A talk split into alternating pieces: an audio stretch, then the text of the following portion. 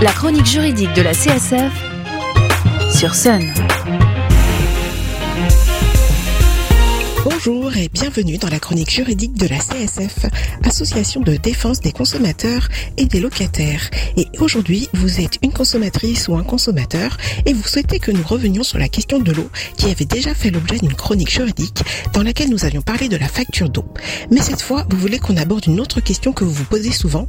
Est-ce que l'eau du robinet est vraiment potable? Fin du suspense, la réponse est oui. Déjà parce que sinon on ne la boirait pas. Euh, et en fait là je m'imagine qu'en fait euh, elle l'est pas et qu'en fait il s'agit d'un immense complot pour nous faire croire que oui mais bon. Voilà, bref, je plaisante. Oui, effectivement, l'eau du robinet est bien potable. Déjà dites-vous que contrairement à l'eau en bouteille, dont le plastique peut contenir du bisphénol A, l'eau du robinet ne génère pas de déchets et ne présente pas de risque pour la santé. Cela parce que la qualité de l'eau du robinet est très contrôlée. Avant consommation, l'eau naturelle est puisée dans une nappe phréatique ou dans une rivière ou un fleuve, euh, notamment dans la Loire si vous êtes dans la région nantaise. Puis elle est acheminée jusqu'à une usine spécialisée où elle fait l'objet de traitements spécifiques comme euh, la clarification, donc pour la rendre transparente, la déminéralisation pour enlever les minéraux et la désinfection pour enlever les bactéries et autres indésirables. L'objectif de ces traitements est de la rendre sans risque pour le consommateur via l'élimination des substances indésirables et des micro-organismes potentiellement pathogènes. Et pour s'assurer en permanence de la bonne qualité de l'eau produite et distribuée dans le réseau, celle-ci est contrôlée d'un côté par les autorités sanitaires de l'ARS, l'Agence régionale de santé, où elle est soumise à des contrôles internes mais aussi externes, et de l'autre côté par des laboratoires d'analyse indépendants 7 jours sur 7 et 24 heures sur 24. Chaque prélèvement est effectué conformément à la réglementation sanitaire en vigueur issue de deux arrêtés du 11 janvier 2007. 2007 pardon. Imaginez-vous que 10 à 100 molécules sont analysées par un laboratoire agréé. Et est-ce que vous savez que vous pouvez vous assurer directement de la qualité de l'eau que vous buvez en vérifiant sur Internet les résultats des contrôles sanitaires commune par commune, sur le site eaupotable.santé.gouv.fr.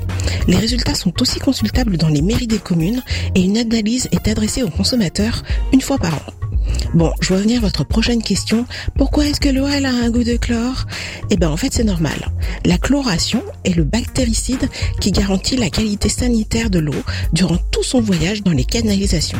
Si c'est parfois désagréable, c'est aussi indispensable.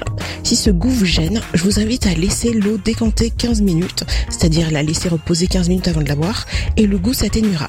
Ensuite, en buvant régulièrement l'eau du robinet, vous n'y ferez même plus attention reste la question de la pollution. La présence de nouveaux polluants à de très faibles concentrations interroge depuis plusieurs années l'opinion publique, la communauté scientifique et les autorités sanitaires. D'ailleurs, impulsée par une initiative citoyenne européenne qui a récolté plus de 2 millions de signatures, la nouvelle directive cadre sur l'eau est entrée en vigueur le 12 janvier 2021. Ces nouvelles réglementations imposent désormais de rechercher un plus grand nombre de substances, de substances dans les eaux. Des recherches sont menées actuellement sur des nouveaux polluants dans l'eau du robinet par l'ANS, l'Agence nationale de sécurité sanitaire de l'alimentation, de l'environnement et du travail. Euh, je me demande aussi où se trouve le thé dans l'ANS, mais bref. Euh, mais la priorité est d'engager des réductions des émissions de substances à la source. Il est donc nécessaire de progresser vers une agriculture bio, sans produits chimiques de synthèse, pour préserver les nappes phréatiques et les eaux de surface.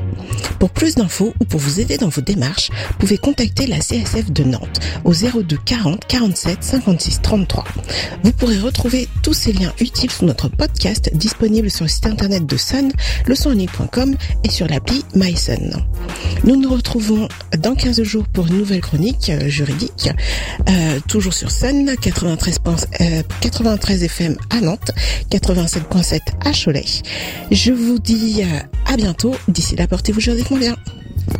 La chronique juridique de la CSF, c'est le jeudi matin sur Sun.